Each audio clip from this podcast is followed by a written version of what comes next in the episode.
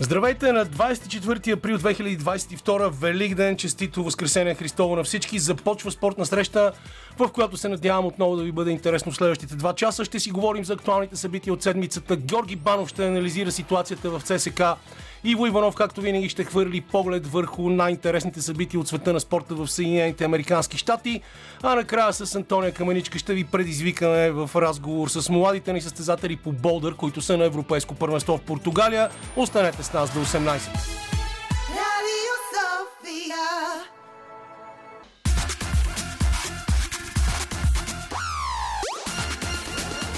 Спортна среща с Камена Липиев. Както казваме в едно друго студио, спортна среща започна с парчето Every Tear is a Waterfall на Coldplay, което има доста философско заглавие. Може би наистина всяка сълза е водопад, особено за тези, които са съпричастни към мъката, но днес на този най-светъл християнски празник, който празнуваме Възкресение Христово. Тук с Антония Каменичка ще си говорим не само за спорт. Естествено, първо да дадем дължимото на Лилия Големинова, която избира музиката, и на Петър Желев, който отдели от ценното си време, за да стои на звукорежисьорския пулт и да ни търпи поне два часа. Здравейте, госпожица Каменичка. Ама приват и на теб, и Христос Воскресе, Христос Воскресе и на, и на слушателите. Казвам, казвам и на Петър Желев, който е от друга страна на стеклото и вече му показах шарените яйца, които съм донесла за всички вас. Ами какво да кажа? Да са ви здрави яйцата на всички, да ви се случват много хубави неща. Аз продължавам да отправям послания за мир, така съвсем систематично и настойчиво, понеже като бяхме тук на първа пролет, пак с теб в това студио, казах, че хубаво е да разцъфне така и в душата ни, в света отново мира, защото ам, Възкресението е символ на надеждата и на новото начало и ми се иска някакси мъдростта да възтържествува отново, защото това, което се случва в момента в православния свят, никак не е християнско. Две от най-големите патриарши са във война. И искам ми се да вярвам, че съвсем скоро ще забравим за това нещо, защото в крайна сметка, а, както се казва и в Новия Завет, в едно от Евангелията, всъщност миротворците, това са новите герои на света. Ами, те са новите герои на света, но ако а, чуем великия Леми Кил, мистер и парчето му Kiss of Death, там има много интересни сравнения към, с това какво е търпението, до къде се простират а, търпението и смирението на Господ, който гледа всичките тези неща тук и гледа как а, ужасяващи фарисеи безкнижници окупират църквите на Велик ден. А, хора, които никога не са носили дори зрънце вяра в душите си, да са използвали всичко това само за да трупат дивиденти сред обществото. На фона на всичко, което се случва в а, Украина, а, си представям как се чувстват и руските православни свещеници, когато с нощи е трябвало да служат а, своите служби и да искат а, победи на руската войска и естествено да славят и величествения си президент. И на фона на това съм много впечатлен от една твоя публикация от преди няколко дни във Фейсбук, която беше относно благодатния огън, който за първи път от много време насам не пристигна в България. Българските църкви имаха запазени от миналата благодатен огън, защото не пожелаха да отидат до Божи гроб и да го вземат. Това може да е било, а, нали, аз на своята стена все пак позволих да изкажа някаква хипотеза, защо това се случва така, но в крайна сметка не мога да правя категорични твърдения. Съвсем възможно е това да е било и форма на протест към а, войната, която се случва. Искам ми се да вярвам, че е така, а не е другото нещо, което бях предположила, защото то би било много по-разочароващо. Но факт е, нещо, факт е, че продължаване, ако... продължаващия на всякакви нива саботаж срещу срещу новото правителство на България, което се опитва в изключително трудната ситуация да закрепи положението. Самото той е много с много труден баланс заради четворната коалиция, но тъй като а, някак си някои хора доста средства отделиха за Българската православна църква в предишните години. Очевидно можем да търсим и такъв подтекст. Да се надяваме, че пак, не сме прави. И все пак има и други обяснения, именно формата на протест, това да бъде форма на протест срещу войната, която изобщо се води в, а, нали, срещу две православни а, страни. Интересно е как този, е, тази спортна среща се превърне в богословски Ами не, това спор. просто е това, което казах, началото, преди малко... което използваме в първите тези уводни минути на предаването Пред, заради Преди празника. малко това, което каза, как ам, Бог стои и гледа всичко това, което се случва на земята, ами то не е ли в това именно свободата, в която се изразява а, човешкото самосъзнание и действие, да можем да избираме да постъпваме по един или друг начин и да израстваме заедно, в крайна сметка да се движим заедно към а, да взимаме правилните решения, а не да ни ги налага един тираничен бог, който да ни подкарва като едно стадо към а, това или онова решение, война, не война и така нататък. В крайна сметка това е красотата на а, това да си човек, да можеш избор, да избираш.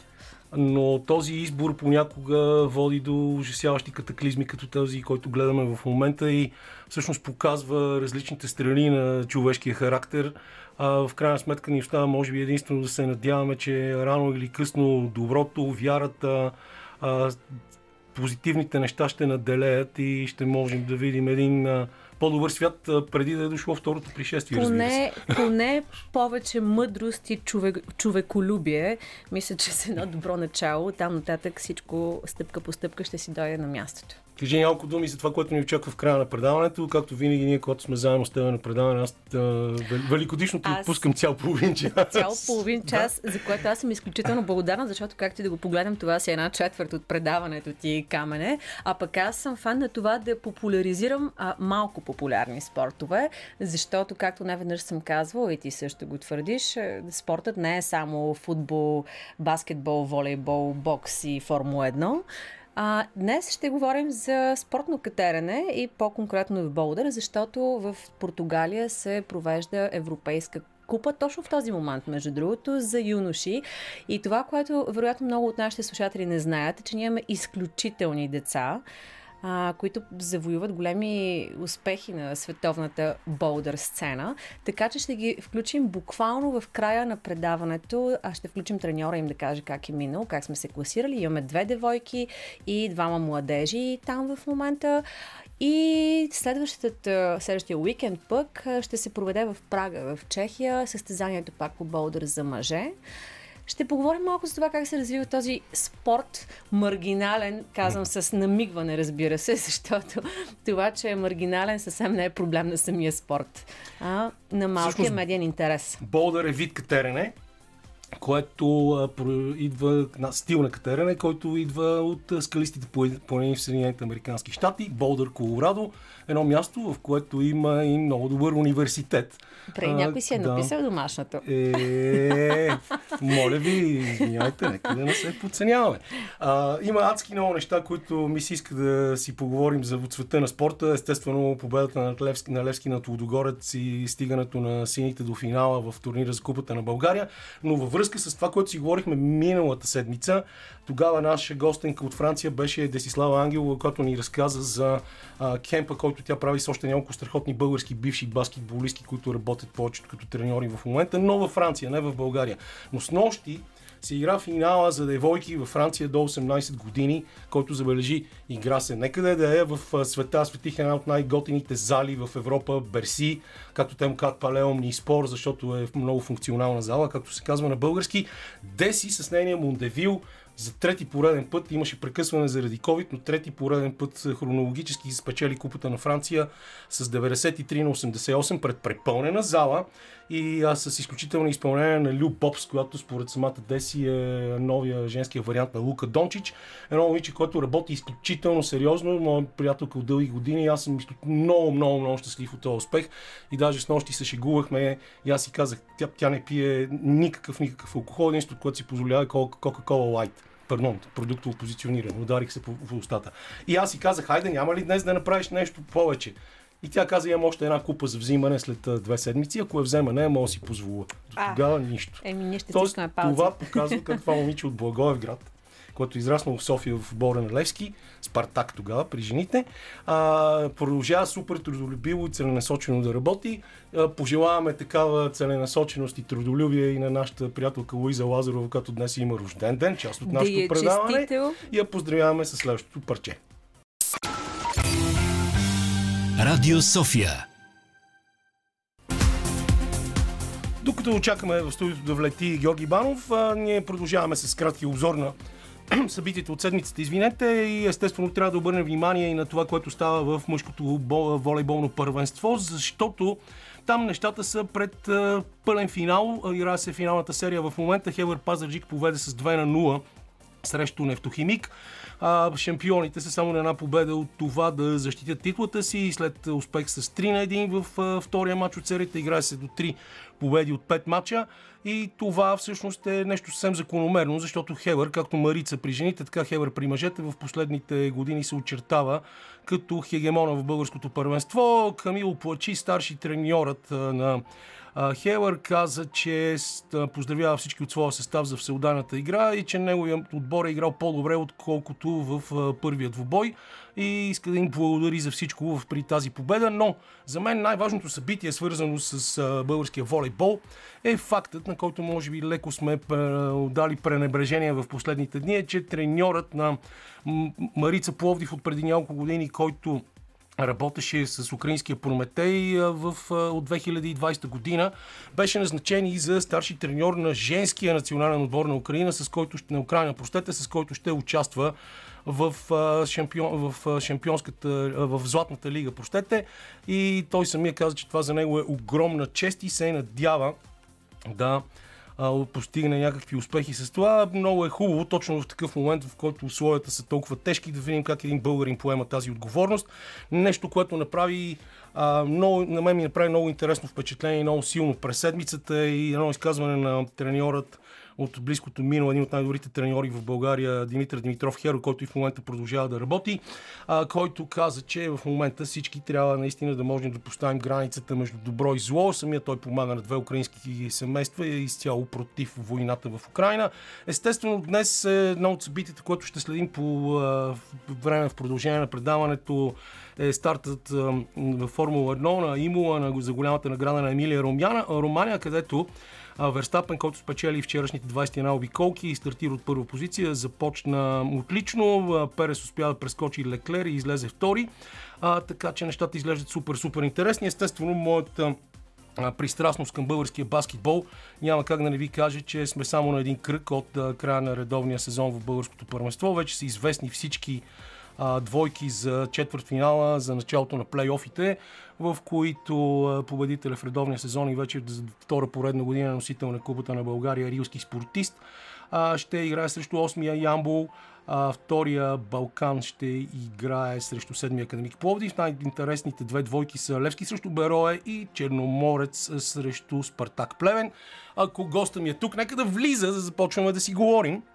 А, докато той влезе, аз ще ви кажа, че това е моя много добър приятел Георги Банов от 24 часа, единственият човек в света, който вече в продължение на 21 години и половина, винаги когато ми се обади, въпреки че аз съм от Левски, чува много интересното три букви от мен и то за Левски, защото той си е заслужил това право. И естествено с него ще си говорим за това какво се случва в футболния ЦСК в последните 2-3 седмици, когато виждаме, че имаме пълна улудница на стадион Българска армия.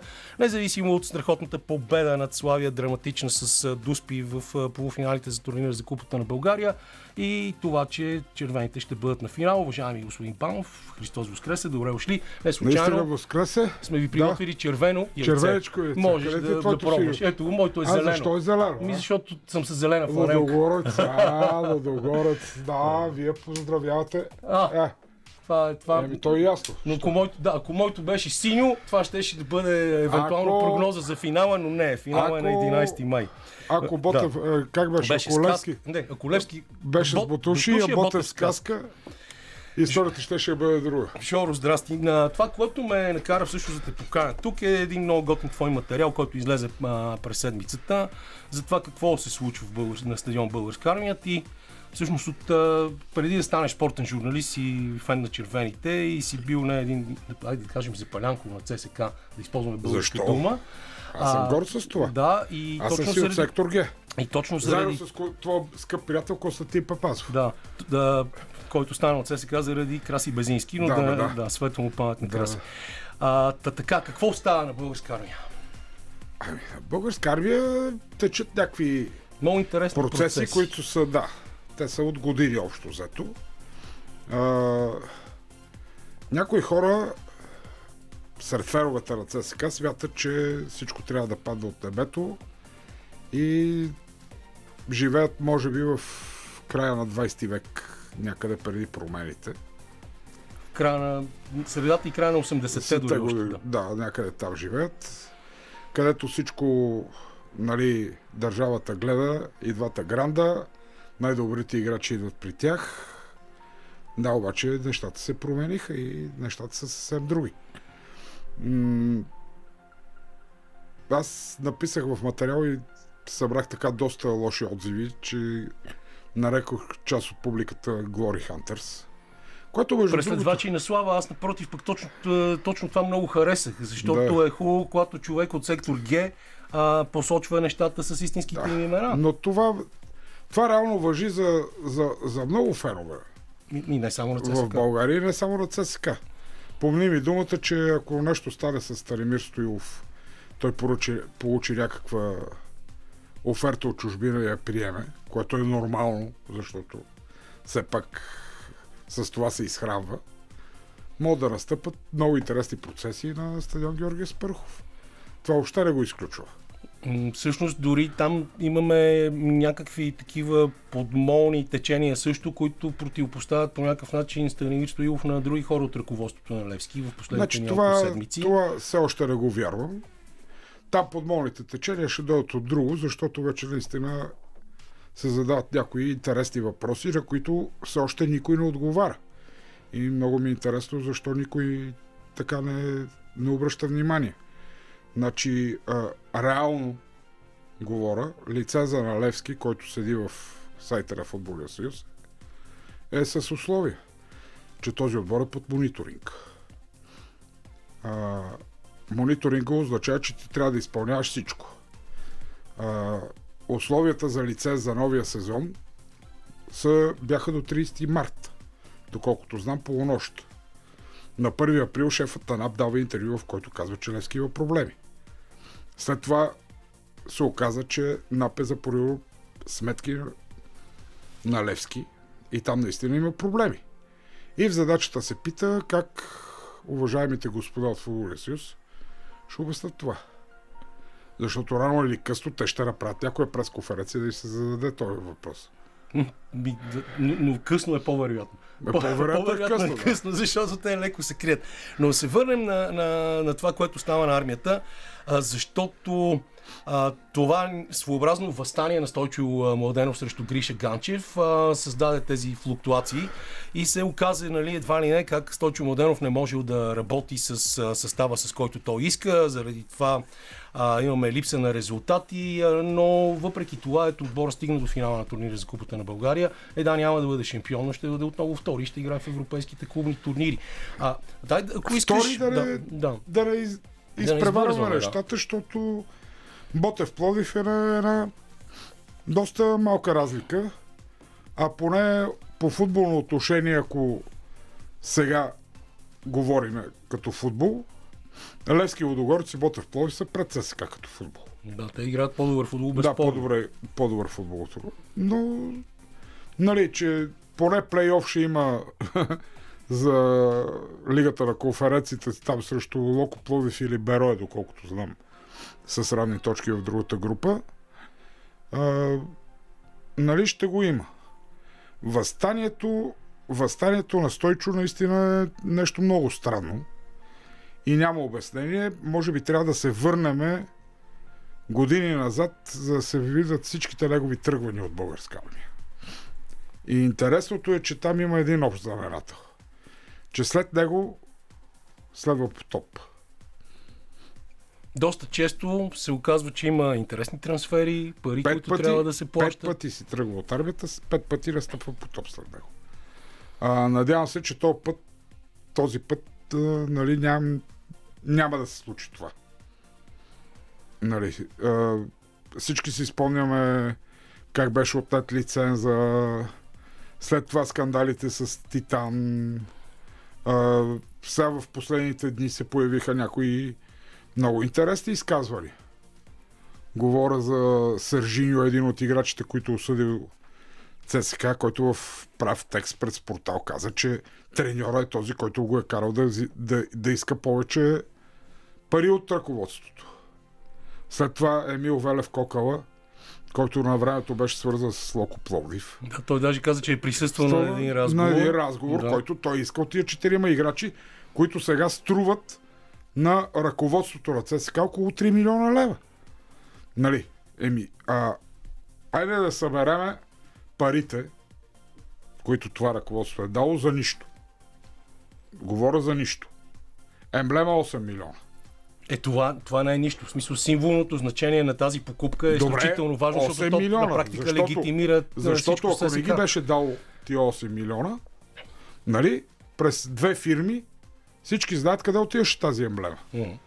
Но това е забравено. Е, много лесно се забравят 8 милиона. След това идват. да. нали? И казваш, те нищо не направиха. Нали? Те, те са скапаняри, селендури и те нищо не направиха. Ми 8 милки. 8 милки. Така и се събират 8 милиона. Не се събират така и ние с теб дори не може да си ги представим на куп, защото няма как да ги видим до края на Е, може ако си... Ако но, си освен ако, ако не гледаме някой филм, да, или някой филм не, за защото и... Да. Нали, и ти оцелиш джакпота като този човек в Сливен, може и да се запознаеш с тях, въпреки че ще бъде пак на някакви порции. Няма да са на куп. Да. Добре, дай си пуснем тук една песен и продължаваме да си говорим след това. О, един за друг се казваше това парче на Танас Кателев, само че в него думичката, която най-много се набива е лабиринт. И всъщност лабиринт ли е всичко това, за което говорим на стадион Българска армия? Всичките тези натрупани дълго време проблеми. Това, че на стадион Българска армия има както разбира се и в Левски има няколко фракции на запалянковците. А, имаме също така бивши звезди на отбора, така наречените легенди, които непрекъснато се активират в такива ситуации, взимат странни позиции. И точно това, което става в момента, не беше най-добрия шанс, както стана и на стадион Георгия Спаруков или ако искаш на говеждия стадион, както обича да казваш Стойчо Младенов, а, това обединение а, на всички запалянковци, които дори и онзи ден направиха чудеса и купиха всички билети за стадиона само за 24 часа.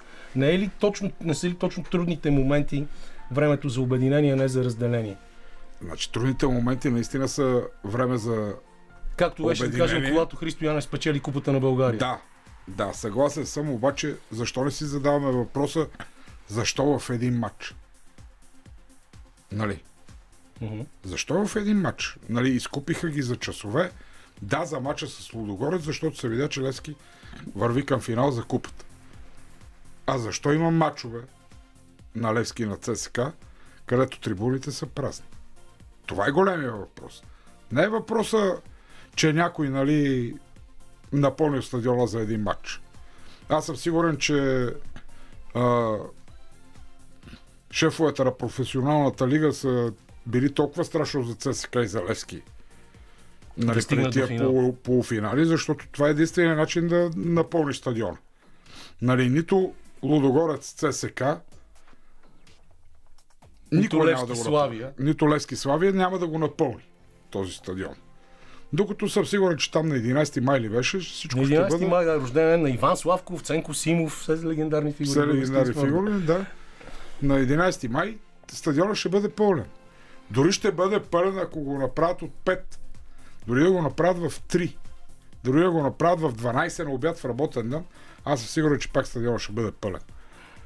А, защото в България това е матч. Друг матч няма. Колкото и някой да се опитва нали, да, да прави нещо, друг матч няма. Това се видя с извинение на последния матч на Водогорец когато спечелиха 11-та титла пред семействата на играчите, които бяха наказани. Нали? А, но се връщаме пак към змиите. Mm-hmm.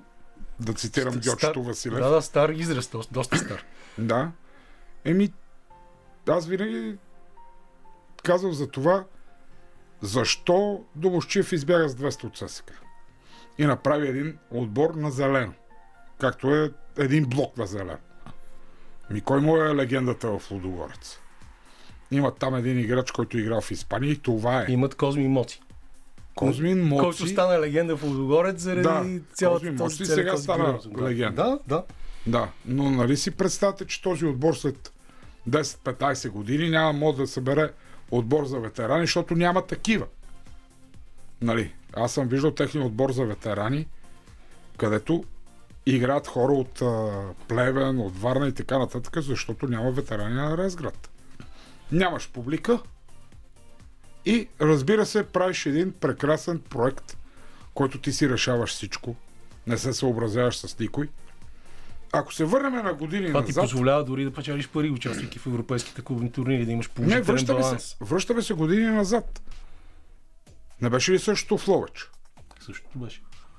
Аз стадиона в Ловеч съм го виждал един път пълен, когато беше матч с Астан Вила. И тогава дойдоха хора от съседни градове, не за да видят Литекс, а за да видят Астан Вила. Аз също много пъти в качеството си на репортер, когато трябваше да се доказвам, както казваше моят тогавашен началник, сега ходих да отразявам мачове на, на Литекс и си спомням много добре колко самотно ни беше горе, когато си сложим двете или трите камери на репортери, които са дошли да отразяват мача. А, си беше много самотно на козирката, да не говорим, че дори официалната ложа не се пълнеше. Така че да, напълно съм съгласен. Тоест аз разбирам и а, защо е тази голяма амбиция на, на Гриша Ганчев да дойде на стадион Българска армия, още повече, че той е ЦСКАР, както ти с един Да. много хубав пример, на който сме свидетели, мисля, заедно от 2004 Да. година в Атина. А, казваш, да, да искам да гледам мой отбор и се оказа, че това е матча на ЦСК. Така че съвсем оправдано е за мен това идване и неговото желание да, да поеме отбора независимо от всичките неща, за които с тебе си шегуваме извън ефир, за начина на обединение на клубовете и появяването на ЦСКА София, което той много мрази да чува. И, и въпреки това, той имаше най-доброто желание, а сега вече два-три пъти го виждаме разколебан как- и казвам, аз може да си тръгна. Не мога да построя нов стадион, не мога да направя това, не мога да направя това. Не е казал, че не може да, построи нов стадион. Той се надява да построи нов стадион и аз съм сигурен, че ако се стигне до някакво решение на стадиона, колкото и, за стадиона, колкото и трудно да е, нали, той ще остане или поне ще го даде в ръце, в които могат да го управляват. А, ЦСКА и Левски са болест. Да си го обясня. Нали, това си е истината. Да, това е точно така, защото много нормални, сравнително нормални хора като нас, макар че ние пък с толкова години спортната журналистика не знаем колко сме нормални, още сме останали. Не сме. А, но а, се преобразяваме тотално, когато става дума за един или други отбор и става... Не. Да.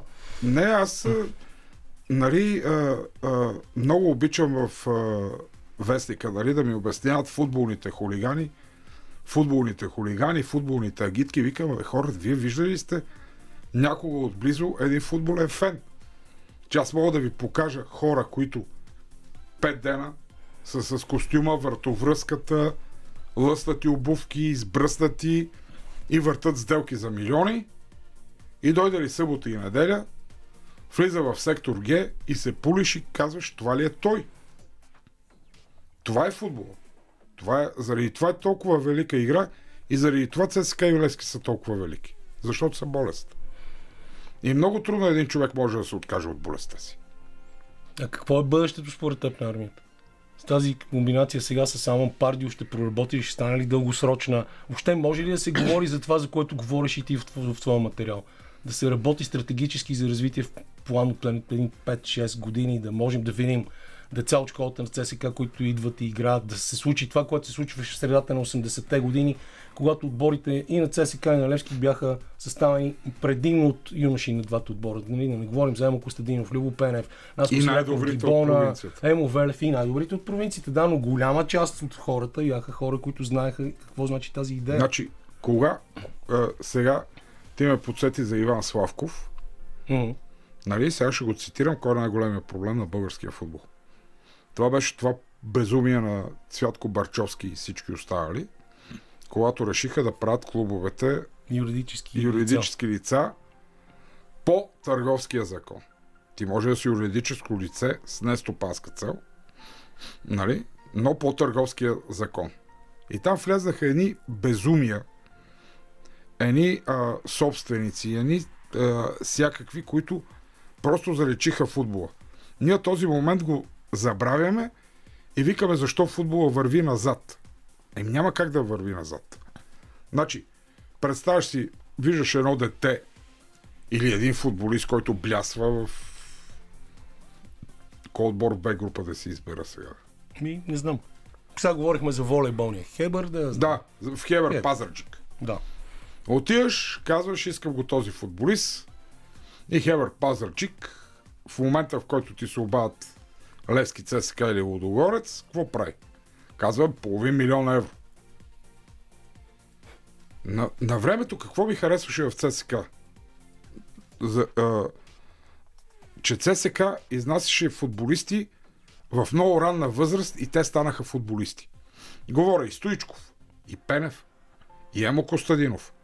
Да не говорим за Барбатов, Стилян Петров и Мартин Петров, които излязаха почти на невръста възраст. И станаха футболисти не тука, а там. В оня загниващия да. Тук се показваше само, че имат много сериозен да, че... талант, потенциал, в който Да, потенциал, се талант, всичко. Нали? Но те станаха футболисти там. В същото време, смея да твърда, че да речеме, вие унищожите един Георги Иванов. Уникален талант, който с оставането в България, айде още един сезон, айде още един сезон, айде още един сезон. И след това знаеш каква му е кариерата в чужбина? Никаква. И има още доста примери. А футболните хора в България трябва да разберат, че когато ти потропа някой отбор от онези там лошите, трябва да хващаш детето или футболиста и да го носиш на гръб до летището. Защото ако ти го върнат, ще ти го върнат в много по-добра кондиция. Там веднага пример. Калоян Кръстев, Славия. Отиде, диша 6 месеца италиански въздух, върна се, съвсем друг футболист. И това въжи за всеки един. А Филип Кръстев, нали, отиде, диша, не игра там къде беше, по Белгия, по Холандия, по така нататък, но диша техен въздух, върна се съвсем друг футболист. Дам веднага примера с Преслав Боруков. Ваче юноша, който отиде в Англия на 16. Той ми сподели един път, че първите 6 месеца той не е пипнал топка. Те са му дали един лист, на който е пишал. Трябва, трябва да влезеш тези параметри. И как да ги постигне. Едва след като влезе в параметрите, заповяда на терена. Има нещо, което е много важно при Преслав, обаче, то е, че той е от спортно семейство и майка му, който е преподавател по баскетбол в Националната спортна академия и баща му Ники Боруков, мой приятел от много години, са, са хора с адски хъси характери, те няма как да не му а, помогнат дори в такава ситуация, в която не, не, пипаш топка и да му застанат аз казвам, Той не е пипал топка да. 6 месеца, той е бил в фитнеса. В Англия са му казали, това са ти параметрите. Мускулна маса, а, нали, там а, тластини, не знам си какво и така нататък. Преди това няма да влезеш на терена. Кажи ми в кой български отбор, в коя детско-юношеска школа има треньор по физическа подготовка. Ми те половината от тъй наречени наши звезди и наши надежди, те не знаят как да тичат. Има в детско-юношеската школа по баскетбол на Буба, има треньор по лека атлетика, който работи за всички деца. Но може, това е да, изключение, може да... трябва да го има във всеки но, футболен нали разбираш, че това дете трябва да го научиш да тича първо в футбола. Както казва нашия общ приятел Сергей Бубка, какво е футбола? Лека атлетика, стопка. Никой дори като че не си дава сметка, въпреки че статистиката е супер популярна и се вижда на големи матчове, че има кой колко километра избягал. Какво трябва да е функционалното си състояние, за да можеш да избягаш 20 км в един матч и да си свеш накрая? Да, виждаш, не свеш, но поне да не, значи, да не падаш. Това си личи от резултатите на всичките юношески отбори. Ако извадиш юношеските национали, всичките, когато играят с голям отбор, ние до 50-60-та минута сме напълно равностойни. Наравно сме, дори по някой път водим. След това настава по топ. Защото онези с две крачки правят това, което нашите правят с 30. И просто в един дан момент и свършват батериите и отасиш петицата. Толкова е просто. А, като си говориме, всички могат да го видят този 37 годишния в Манчестър Юнайтед. На какво прилича. Да. Могат. И защо играе на 37? Защото се грижи за себе си. Защо играе нашия приятел Квотербек, чай, че само сбрах Том Брейди. Том Брейди на 44. Да, защото се грижи. Защото, както той казва, моето тяло е моят храм. И аз внимавам какво влиза в този храм. 44. 44. Е, топ пътлет в света. Да, и си играе и му пука и, още ще играе. Да. Добре, дай да го завършим този разговор с да се опиташ да ми отговориш на въпроса, който ти каза, зададох преди малко. Каква, каква е перспективата според теб за това, което ще се случва в, на стадион Българска армия, поне ако не в следващите 5-6 години, поне в следващите една, в следващите една година? Значи, Трябва ли да има... Значи на първо да. място печелиме купата. Добре. На 11 май.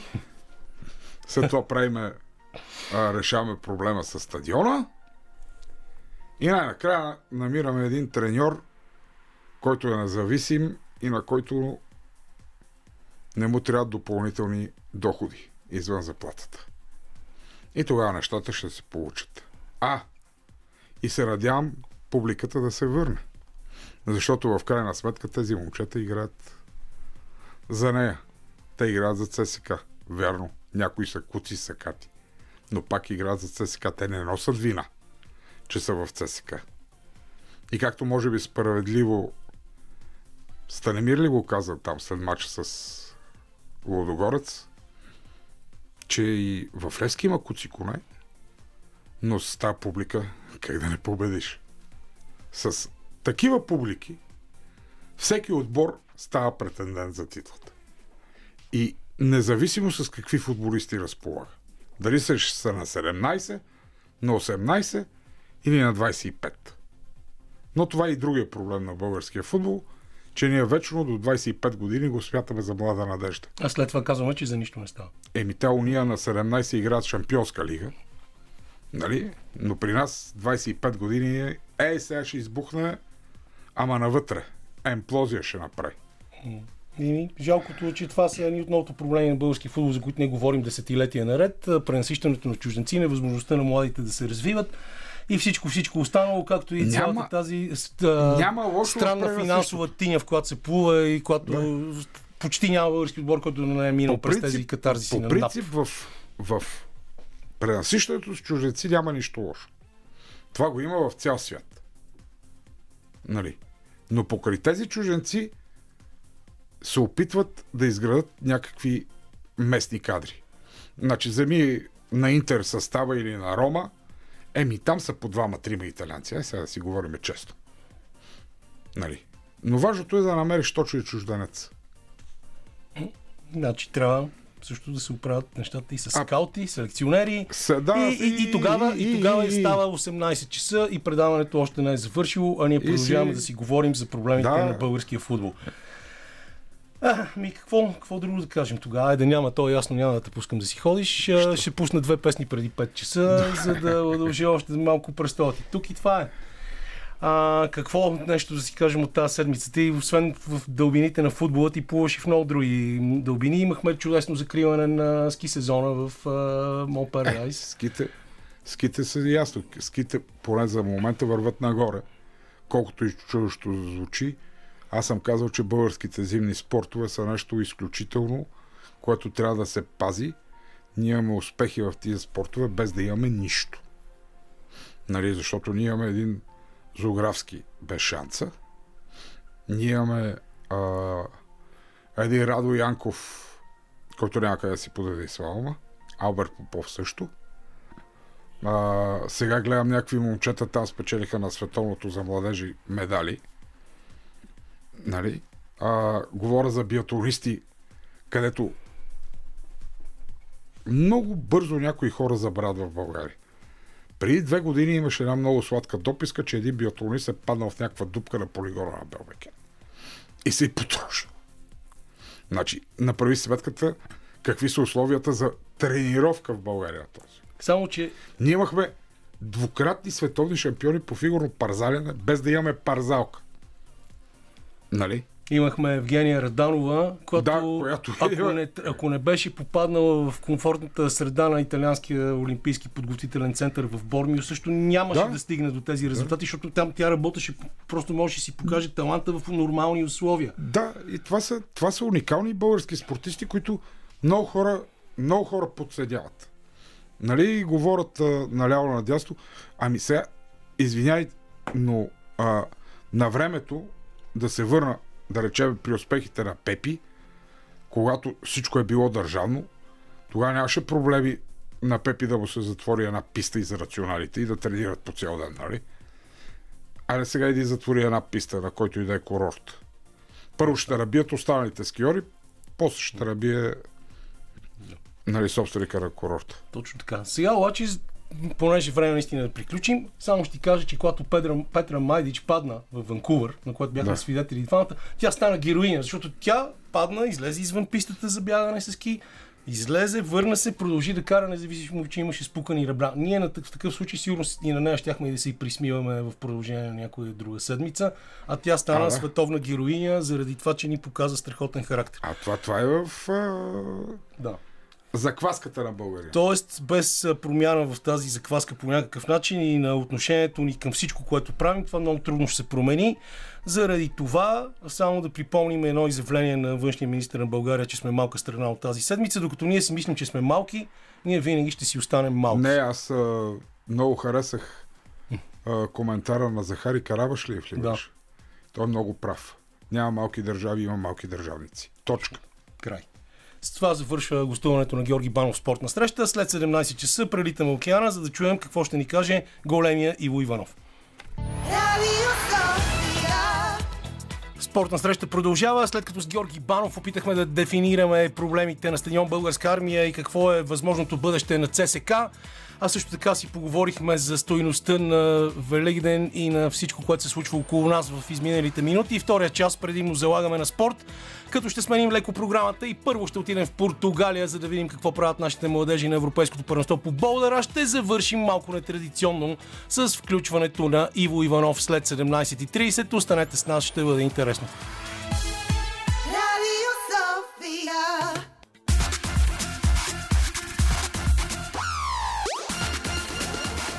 Спортна среща с Камена Липиев.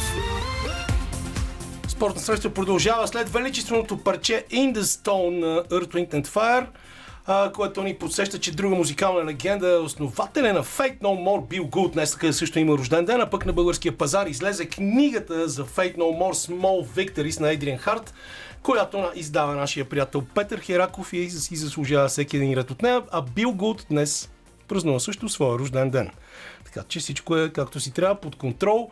И продължаваме с, как се казва, невидимата подкрепа и на Люен Ковачев, който се присъедини към нашия сполутен екип тук в студиото, с обещаната разходка до Португалия, защото Антония, както каза, обича да се занимава с маргинални спортове, какъвто със сигурност не е катереното. От, да. Отново казвам с намигване, единствено защото някак си остава в страни от медийния интерес обикновено, но ние пък обичаме да даваме гласност ако на такива интереси неща, които се случват навсякъде. А точно в момента се случва, всъщност вече се свърши а, едно, един от кръговете на Европейската купа по спортно катерене в Португалия, дисциплина болдър за юноши и девойки. И понеже преди едни десетина години, когато а, аз гледах а, асовете тогава в катерането, примерно като Крис Шарма и други, и си мечтаех това нещо някога да бъде по-близко до България. А също сега се оказа, че си отгледашме горе-долу такива таланти и капацитети в България. Между другото, братята Слав и Боян Кирови, а, те са съответно а, в категория 16-17 години и 14-15 години. Преди две седмици в Шамбери в Швейцария спечелиха сребърни медали на първия кръг от Европейската купа по болдър. И сега всъщност от Португалия включваме треньора им а, Васил Киров, който е на телефонната линия да каже какво точно се случи този следобед. Би трябвало да е свършило вече състезанието. Здравейте! Здравейте, здравейте и поздрави от Соре, Португалия. Здравейте, честито а... Възкресение Христово, разбира се. Също Христос така. Възкресе! Честито, честито Рождество Христово. На вас едва ли ви е било точно до това днес, защото си беше доста напечено е било, предполагам. Да, последните два дни наистина беше а, градуса доста висок тук, въпреки че а, времето не пред... разполагаше с своите температури да е точно така. Но а, и вие споменахте, завърши а, втория кръг от а, Европейската купа по болдър за юноши и девойки в Соре а, с а, една добра, една лоша новина. Лошата е, че се класирахме втори. А, Добрата е, че взехме среброто. Честито на момчетата. Това, е, да, това нали, знаете, спомняте ли си го онзи стар виц от времената на Съветския съюз и Съединените Американски щати, как се състезават американския и съветския спринтьор и американец се побеждава, но в съветските медии казват нашия спортсмен спечели второто място, американецът остана предпоследен. Да. Ами честити, а... честити да са ви сребърните медали, между другото. Доволни ли са момчетата? Ние след малко ще чуем и тях. А, мисля, че са доволни. Нали, точно за това ставаше дума, че а, нали, лошото е, че сме втори, защото просто тяхното ниво определено позволява да ще спокойно да са на първо място, но на състезание като на състезание с а, едни малки грешки, които бяха допуснати съответно те малко не достигна, за да се класираме и да спечелим този турнир. А, така че оставаме, надяваме се за победа на следващия кръг, който е всъщност и първенство в а, град, а, Австрия. Така че ще стискаме палци е и там. А всъщност България беше представена и от две девойки, Елисавета Велкова и Петра Барова. Как се представиха те? А, да. А, не трябва и да, да ги пропускаме и тях. А, представиха се добре. Петра е 14-та. А, а, Ели е след 20-ката, т.е. 29-та. все пак те за първ път участват, т.е. това е втори, на тях второ състезание в Европейската купа. Те са малки в юношеските групи при девойките. И нормално, обикновено, това е традиционно за българските състезатели, предвид и това, че са седми класи, сега учат за кандидатстване и така нататък и много, много време за подготовка при тях не остава. Но въпреки това направиха едно добро катерене, което за мен е една предпоставка, че до година ще имаме вече и там подиуми. А, това място е известно и със своя замък. Да не вие сте се катерили по стените на замъка в, в, в Португалия. То е интересно е какви са, какви са скалите или са изкуствени съоръжения. Ме ми е интересно да ми кажете няколко думи за самия обект. А, така наречената околна среда, environment, както е популярно това на тази българска дума, нали, напоследък. Сега, да. Състезанията се провеждат обикновено на изкуствени стени, на за да може да е контролирана средата, за да може за всички да е еднакво. И така и това състезание се проведе на изкуствена стена тук в, в самото градче Соре.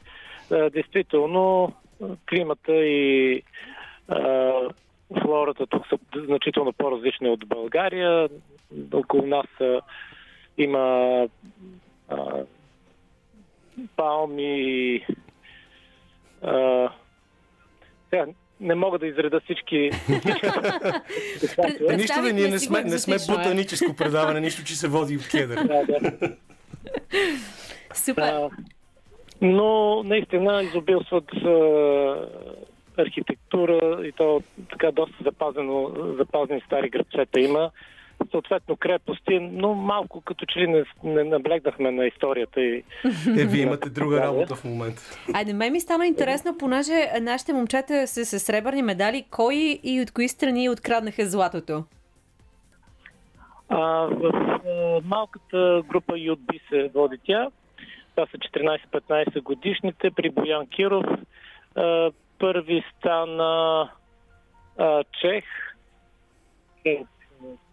Чехия. Mm-hmm. при Слав, едно момче от Великобритания.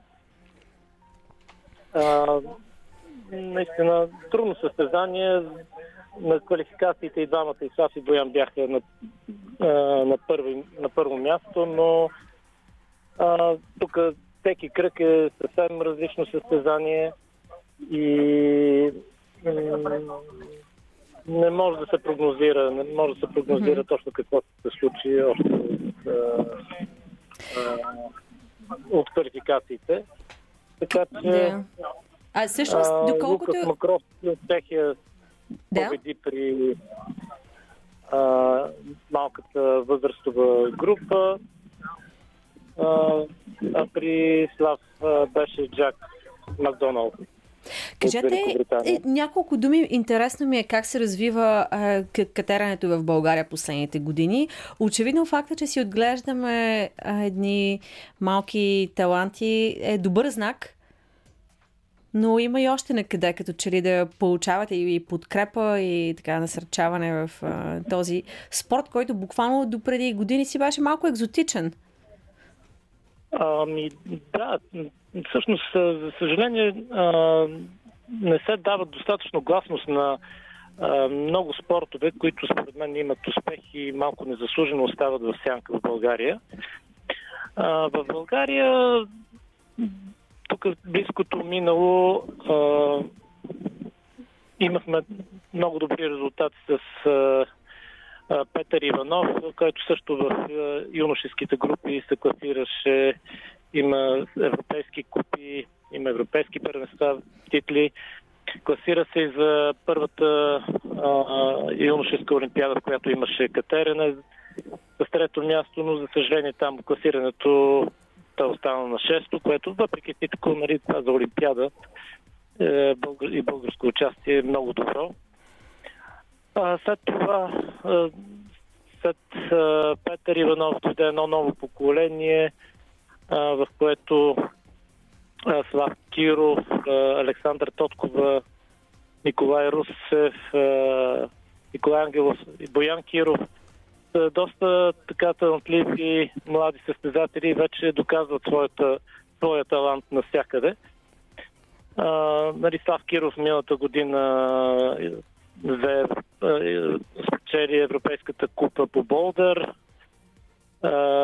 Имаше и първи места в кръговете от Европейската купа. Стана европейски шампион в комбинация в Русия. Така че нали, не, те не са съвсем случайни, случайни имена, както и Николай Русев, който стана и световен шампион за най-малката възрастова група миналата година.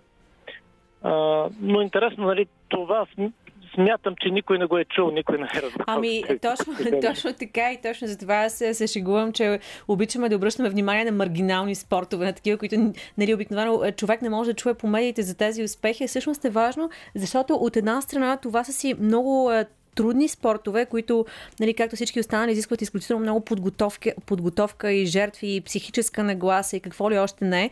И не бива да се омалуважават тези успехи. Да не говорим, че все пак и катерането е нещо, което провокира и много любов и отношение към природата. А, да, разбира се. А, не, е хубаво да, не е хубаво да оставаме сянка, защото в крайна сметка а, всичко се върти около няколко спорта, доста така, не знам, заслужено или незаслужено. Всеки трябва сам да си отговори. А, когато и където имаме а, повод за гордост, защото с крайна сметка това, това всички стават и се изправят и слушат българския хим, това си е повод за гордост. Нали, не, ви, само да ви кажа, понеже аз като това, такъв да. деформиран човек, работил 32 години и половина, вече повече като спортен журналист, а, съм свикнал с тази а, много трудна за печелене. Обикновено губя тези битки, в които се опитвам да кажа, че има изключително интересни спортове, на които, които ние като посредници, като медиатори, защото журналистите сме това, трябва да обръщаме внимание и това е нещо от труда. Съм получавал отговори на това Леле ми от Хасково не се интересува от него, всеки се интересува от футбол, от Левски ЦСК и това е начина на политика в редакциите от години наред, Само, което е че... е много сложно за обяснение в ефири, то пък точно на Велик ден може много, много да говорим за това в някакъв друг разговор. А впрочем, в други страни, не е така, в Франция, в а, Германия, Швейцария, в Англия, там много се говори специално за катеране, за фрирайд, знаеш, да, моите любими неща. Да не ти казвам си е какви е са катерачските общности, общности, особено свързани с класическия алпинизъм в страни като Италия, Полша, Великобритания Абсолютно. също и така. И в крайна сметка пък тази неща до голяма степен са обвързани с успехите, които завоюваме. Нали, те нещата са скачени в едната и в другата посока си влияят. Добре, а в България, в България къде тренират нашите момчета в момента? Имам преди отвъд залите. Кои са интересните болдер обекти? Къде са? Примерно около София. От чисто любопитство питам. А, да, България, за съжаление, няма тази база, която би трябвало да имаме като която е необходима за подготовка, но с много импровизации, така настойчивост и желание от страна на е, и от моя страна и от страна на състезателите успяваме да компенсираме, да е, импровизираме в подготовката. В крайна сметка имаме резултати.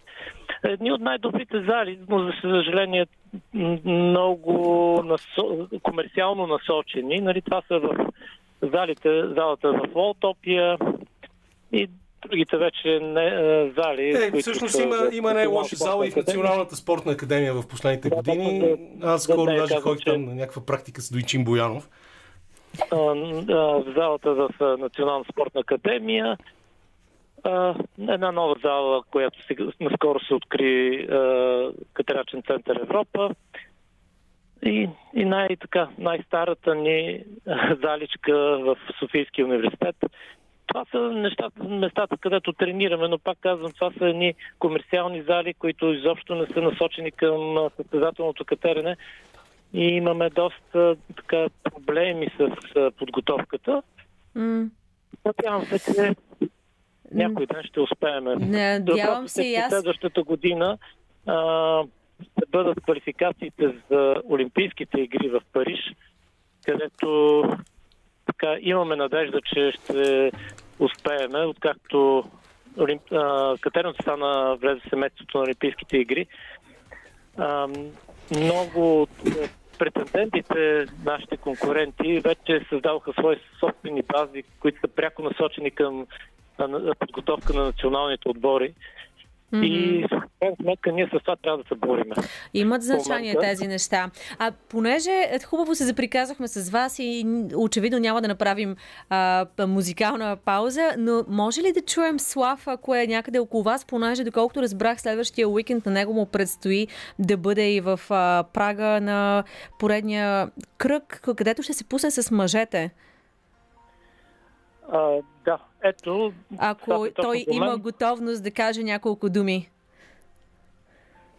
Здравейте, чуваме ли се? Здравейте, чуваме се и честит сребърен медал. Това никак не е малко, макар че треньорът ви каза, че вие сте по-скоро разочаровани, че не е злато. Но все пак си е голяма ами, победа.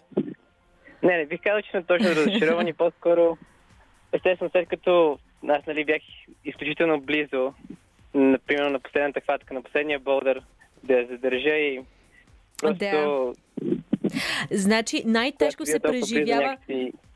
Най-тежко се преживяват тези малки пропуски, когато човек е най-близо до успеха. Това ми е ясно, но пък тези неща и каляват.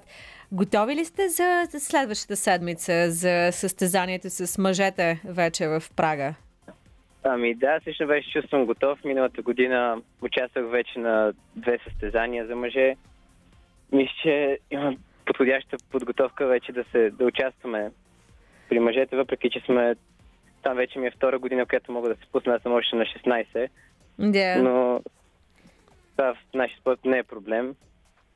Аз съм така, че... много любопитна да разбера малко и предистория от колко време тренирате и как се зарибихте точно по болдър катарането. Сигурна съм, че има пръст някаква семейна история тук.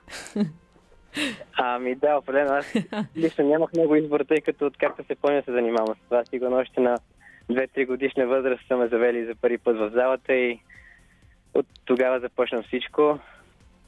И като цяло с дисциплината Болдър не, беше, не е по-различно от другите. Ние от малки тренираме всички дисциплини, т.е. скорост, трудност и Болдър. А, обаче този сезон наблегнахме малко повече на Болдъра, тъй като в началото са повечето са болда състезания и така да. Болдера ли е най- трудния и най-техничния а, на техничното направление в катерането изобщо? Ами, не, не бих казал, че може да се определи кое е най-трудното, защото всяка истина е доста различна и изисква различна подготовка. Примерно на скоростта трябва да там състезаваш по един маршрут, който е на всяко състезание и трябва да го изтежи възможно най-бързо. И там, примерно, състезатели тренират само това. При трудността пък трябва да изкатериш един маршрут, който всеки път е различен. mm. и се катериш примерно на 30 метра височина, не, може би не 30-20, зависи от самата цена, всеки път е различно, и там си с въже. Добре. Обаче при болдера а, имаш 4 маршрута, примерно на квалификациите и финалите, които са по 3 метра високи и като цяло не, не си трябва нищо за безопасност, просто падаш върху един мек дюшек. Аз искам като за финал, понеже а, каза, че си на 16, което означава, че ти предстоят тук вече житейски избори, като а, нали, гимназия и други такива сложни неща, подготовка в училище. А къде, къде е място на катерането? Ще си остане ли така професионална страст или по-скоро ще си остане хоби? Ами, аз сигурно искам да се занимавам с това сериозно още много време. А, определено ми е лесно и с училището, тъй като и там много напъват да, да учим. И, особено в, е... в немската и там не се изисква. Положението е ясно, значи трябва едновременно и двете, което си е доста сериозно предизвикателство. И... Едновременно и двете, да. да и наистина ще е много трудно за напред. И... Видим как ще получи, но определено искам да се казвам или намалявам тренировките. Няма, няма друго такова място, което да ти дава свобода, независимо, че в, в Болдъра са изкуствени скалите, но като планината, което те кара да се чувстваш на абсолютно в друго измерение. Но ти благодаря, Слав. Благодарим разбира се, и на твоя баща и треньор Васил за това включване. Между другото, ние си щупихме часовника, трябваше да пускаме музика вече, обаче това е положението. Беше ни много приятно, нови успехи ви пожелаваме и до нови срещи в ефира на Радио София. Сега лек път към следващите предизвикателства. Чао, благодарим ви. Благодарим ви много. Чао. 94,5 Радио София. Гласът на столицата. А, така, продължаваме с отложеното гостуване на Иво Иванов в нашия ефир с половин час. Нови яхте, или чухте по-скоро, че имахме интересен разговор с нашите млади катерачи и техния баща и треньор от Португалия за техните сребърни медали на състезанията от Европейската купа. How to save a life се казваше това парче. Иво, как става това според мен? Какъв е отговора на този въпрос? Как се спасява живот на днес а, в, в този велик ден? Отговорът е очевиден. А, живот човек може да спаси, ако се намира на 10 000 метра височина, затворен в куха алуминиева пура, с Майкъл Тайсън на предната седалка, а, като не го провокираш. Има, им, има полука, полука скрита в изминалата седмица и тя е следната. Ако действително попаднеш в самолет с Майкъл Жерард Тайсън, в никакъв случай в никакъв случай не го провокирай, не го дразни, не му говори и абсолютно забранено е хвърлянето на бутилка с вода по главата на един от най-великите боксьори на нашето време. И точно това реши да направи а, един явно алкохолизиран 35 годишен дегенерат, а, който седеше зад Майк Тайсън. Не знам дали видя видеото в а, интернет. В момента го гледам. Бях го пропуснал. да, очевидно а, този а, напълно пиян човек беше решил да, да стане звезда в а, YouTube и а, беше дал на приятели си да го снима с телефон, докато той досаждаше по невероятно нагъл начин на Майк Тайсън, който седеше пред него. И има някои неща в Вселената, които са неизбежни. Ти знаеш, данъците са неизбежни, денонощеният е, се сменя с нощ така нататък, сезоните са неизбежни. И има и още нещо неизбежно и това е юмрукът на Майк Тайсън, ако имаш нахалството да хвърлиш бутилка с вода по него. А, и, а, а Майк Тайсън за пореден път доказва, че мъжете реколта 1966 година не са още за изхвърляне, нали така? 55 годишен а, мъж, който невъзмутимо удари а, ураган, ураган от крушета, се посипа върху главата на този нахалник. А, между другото бях впечатлен от, а, от тези самолетни крушета, защото ти знаеш, в затворено пространство и той на колене застана на своята собствена седалка, обърна се назад и а, стовари няколко от така наречените парни чукове. А, този удар е познат като парен чук върху главата на нахалника.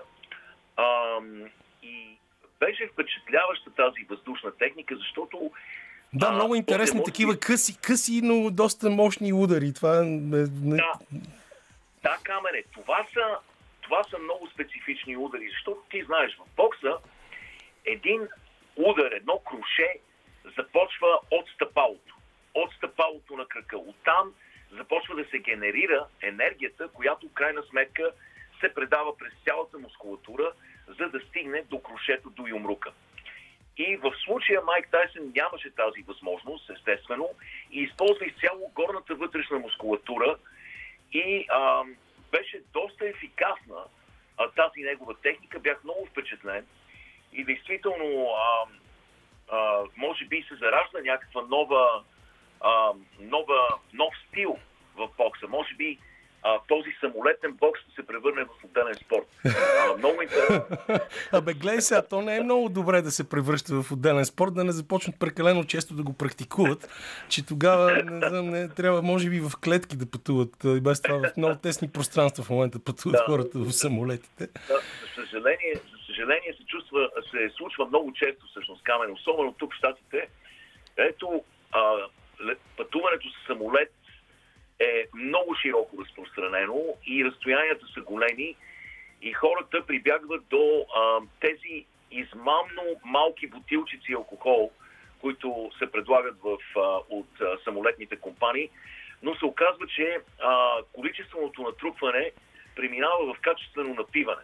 Така че тези микробутилки са много лъжливи, хората се напиват, стават агресивни, има хора с тежки пиянства, и имаме такива приятели, познати, които знаем, че в момента, в който се напият, се превръщат в друга личност, агресивна и опасна.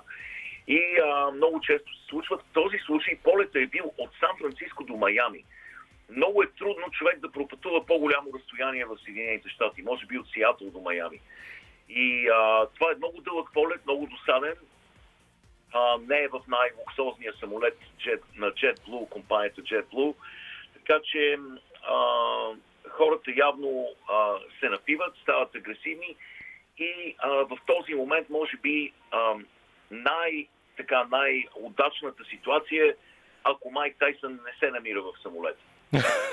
Или пък Карим Абдул Джабар в легендарния има ли пилот в самолета, но това е вече съвсем друга тема, която сега няма, няма да отваряме.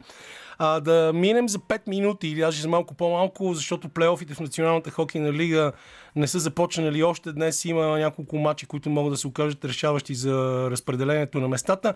Но пък така иначе, като говорим за размяна на юмруци, това е, е, е другото място, на което се раздават често юмруци в професионалния спорт. Да, а, в а, хокея също сбиванията са много специфични камене. Защото а, отново... Какво смирено великденско предаване правим? опората, опората е много важна а, и в хокея естествено нямаш опора, защото си върху хлъзгава повърхност. А, върху, на практика върху два бръснача си стъпил, които се движат върху лед и за това техниката при избиването е много важна и обърни внимание следващия път, когато виждаш сбиване за, а, на, хоки на, на, на, хокейното игрище, обърни внимание на техниката. Тя е следната. Човек хваща слабата ръка, хващаш а, фанелка, нали, яката, по възможност яката на противника, за да създадеш, а, за да създадеш а, а, нали, противовес на удара си и да създадеш някаква опора и тогава вече със силната ръка нанасиш удара, но а, много е важно, много е важно да намериш опора при тези сбивания. Техниката е много сложна, защото а, всеки юмручен удар те праща теб назад по леда. А, така че е много важно или да опреш своя противник в мантинелата, или да го хванеш за яката и да нанасиш ударите с силната ръка. Това бяха Но... нашите безплатни уроци по спенсени бойни изкуства в ефира на Радио София. Исус възкресе. хокейното първенство е много интересно. А, очакват ни феноменални, феноменални плейофи. А, много, имам няколко отбора, които са ми а, много симпатични. Maple Leafs а, са феноменален отбор. Нью Йорк Рейнджерс отново се завръщат сред елита и са много, много интересен отбор. Нямам търпение да ги гледам в, в плейофите. Пантерите, разбира се, Lightning отново са силни, както винаги. така че и разбира се, нашия приятел, доктор Методи Милушев и неговият любим отбор от Денвър, лавините от Колорадо, са на първо място в Централната дивизия а, и са един от основните претенденти за титлата. Ще бъде много интересно. А, Калгари, знаем, говорихме за българската общност в Калгари и колко много български фенове а, има отбора на Калгари Флеймс. Те също са на първо място в Тихоокеанската дивизия. А, така че а, нещата са много интересни там. Но това, което е най-интересно, за което се надявам да имаме малко време да говорим, са плейофите в Националната баскетболна асоциация, които са вече в разгара си и стават невероятни, невероятни спектакли. Еми, за да си оставим тогава малко повече време, сега да си пуснем една песен, защото после в 52 трябва да приключим, да имаме 6-7 минути да си поговорим за плейофите в NBA. Прекрасно. Сделка. Радио София. Много подходяща песен за преход към плейофите в Националната баскетболна асоциация, защото Amazing Just as they are. Там как да го направя така, че да се получи. А, защото иначе то е малко дългичко и не толкова ритмично. Здравейте отново, господин Иванов. С кой точно матч от плейофите ще започнем, е интересно? Защото сериите са много интересни. А, да. Дори Раптърс клъвнаха победа срещу Филаделфия. Да не говорим какво става в а, двойката Далас Юта Джаз. А, да. И това, че Нец губят 3 на 0 от Селтикс. И това може би е най-голямата изненада, защото от Бруклин се очакваха подвизи. А, Но ние видяхме в последните години как а, много често отборите, които си правят сметки за това, че не им е много важно на кое място ще се класират в редовния сезон, след това лекичко пукат гума. Да, точно така, защото няколко отбора се опитаха да избегнат Бруклин в плейофите, губейки мачове нарочно. Защото беше ясно, че Бруклин ще бъдат под номер 7, поставени под номер 7 в плейофите. И ам, конкретно Милоки направиха всичко възможно да избегнат а, Бруклин. А, и така се случи, че Бостън а, попаднаха под номер 2 и, а, и, и им се наложи да играят с Бруклин. Защо всички хора искаха да ги избегнат? Разбира се, заради Кевин Дюрант и Кайри Ирвинг, две от най-големите офанзивни звезди в Националната баскетболна асоциация в последните 10 години.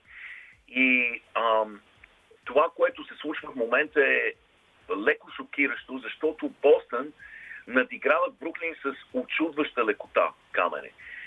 Но а, хората, които наблюдават баскетбола внимателно тук, не са кой знае колко изненадани. Защо? Защото от края на януари в Националната баскетболна асоциация няма по-добър отбор от Бостън. И това включва отбори като Феникс, като Голден Стейт, Майами и така нататък. Отборите, които са на първите места. Бостън а, имат шокиращ коефициент и в нападение, и в защита от края на януари. Те побеждават с разлика от 14 точки а, с противниците си. И това се дължи най-вече, най-вече на колосалната защита и на дълбоката пейка, ротация от 9 човека, а, които на, на практика тази ротация не позволява на стартиращите играчи да се изморят. Те се влизат и излизат от игра непрекъснато и всички са равностойни и играят задушаваща защита, каквато а, в Националната баскетболна асоциация, честно казано, е архаична. И в крайна сметка тази защита води до плейофни успехи и това също се дължи на факта, че в плейофите се играе по-различен баскетбол. Реферите, съдиите разрешават по-груба игра. Да кажем, фалове почти никога не се свирят при стрелба с падане назад в плейофите. При така наречения fadeaway jumper, ако се фаулират, не го свирят в плейофите. Разрешава се повече контакт с тяло. Ако нахлуеш в пасовата линия и си помогнеш с ръка, да изместиш играча, не го свирят този фал. И това е перфектно за отбор, който играе в стила на Бостън Селтикс. И съвсем логично те а, дублират Кайри Йърдинг и Кевин Дюрант, умаломощават ги с задушаваща защита и водят с 3 на 0 в сериите. И тук е време да отбележим нещо много важно. В историята на баскетбола не е имало нито един отбор, който да е спечелил след като е падал с 3 на 0 в серия, плейоф на серия. Това е цялата история на баскетбола. Така че, независимо какво правят Бруклин, а, какво ще се опитат да направят в понеделник, според мен шансовете им са много минимални или почти несъществуващи. Говори се, че Бен Симънс ще играе в понеделник. Това е играч обаче, който не е играл повече от година баскетбол и който има сериозни проблеми с гърба. От него се очаква да пази суперзвездата на Бостон Селтикс Джейсън Тейтън. Не виждам как ще го направи. Той не е и тренирал с отбора, така че не знам това дали не е просто акт на отчаяние от страна на Бруклин. Ам, другите серии са, както ти спомена, Далас Юта се вързаха сериите. Две на две. Лука Дончич се върна в игра. Не беше играл в сериите. Върна се в игра и те веднага загубиха. Далас веднага загубиха. Интересното е, че с Джейлън Брансън а, в, а, като point guard отборът на Далас като че ли играе по-добре, отколкото с Лука Дончич като point guard. Може би греша, но а, действително Джейлън Брансън се превърна в суперзвезда последните три мача. А, вчера в решаващи моменти Далас прибягнаха, прибегнаха до намаляване на темпото на игра и а, да, връчване на волана на отбора на Лука Дончич и нещо като че ли липсваше в ритъма, в темпото и а, в крайна сметка а, отново бяха на крачка да спечелят Далас, но Юта се наложиха с 100 на 99. А, Донован Митчел, може би отиграването на матча беше в самия край, секунди преди края. Донован Митчел нахлу в а, полето за 3 секунди, привлече двойна защита и просто хвърли топката към коша в посока Руди Гобер, което ние знаем, че е напълно достатъчно. Този човек а, умита всичко около коша, той взе топката и а, заби на Але Юб. А, другият много интересен матч Филаделфия-Торонто. Филаделфия води с 3 на 1. А, според мен Филаделфия при следващия матч ще елиминират Торонто. Джоел Ембид в момента е, може би, най-добрият играч в Националната баскетболна асоциация. Не съм виждал такъв център от времето на Шакил О'Нил, толкова доминиращ център в подкошието, но той има и игра от периметъра. И а, както показа в третия матч, който спечели в последната секунда на матча, с стрелба от тройката, е в състояние да стреля камъне, когато той играеше тук, като студент в нашия отбор. Не съм предполагал, че ще се превърне в такава сила а, дори говорих на времето с неговия помощник треньор а, и той ми каза, че никога не е виждал по-талантлив и по-мързелив играч от, от, от Джоел. Нещо, Но което прилича сега... на нас. Тук обаче е, е, е, е, е нашата стрелба в последната секунда. И да. ти, аз ти казвам чао и ти благодаря. До другата седмица не казахме как Тайсън Фюри победи Дилен Уайт, но накрая ще кажем естествено че Макс Верстапен спечели втората си победа в шампионата на Формула 1. Двойна победа за Red Bull след второто място на Перес, трето място за Норис, а Ръсел е на четвърти, Хамилтън обаче остана едва 14. Това беше всичко за днес. В 18 часа следват новините на Българското национално радио. Благодаря на Петър Желев, че ни изтърпя, на Лилия Големинова за музиката и на Антония Каменичка за помощта в това предаване. До следващата неделя и светли празници. Радио София.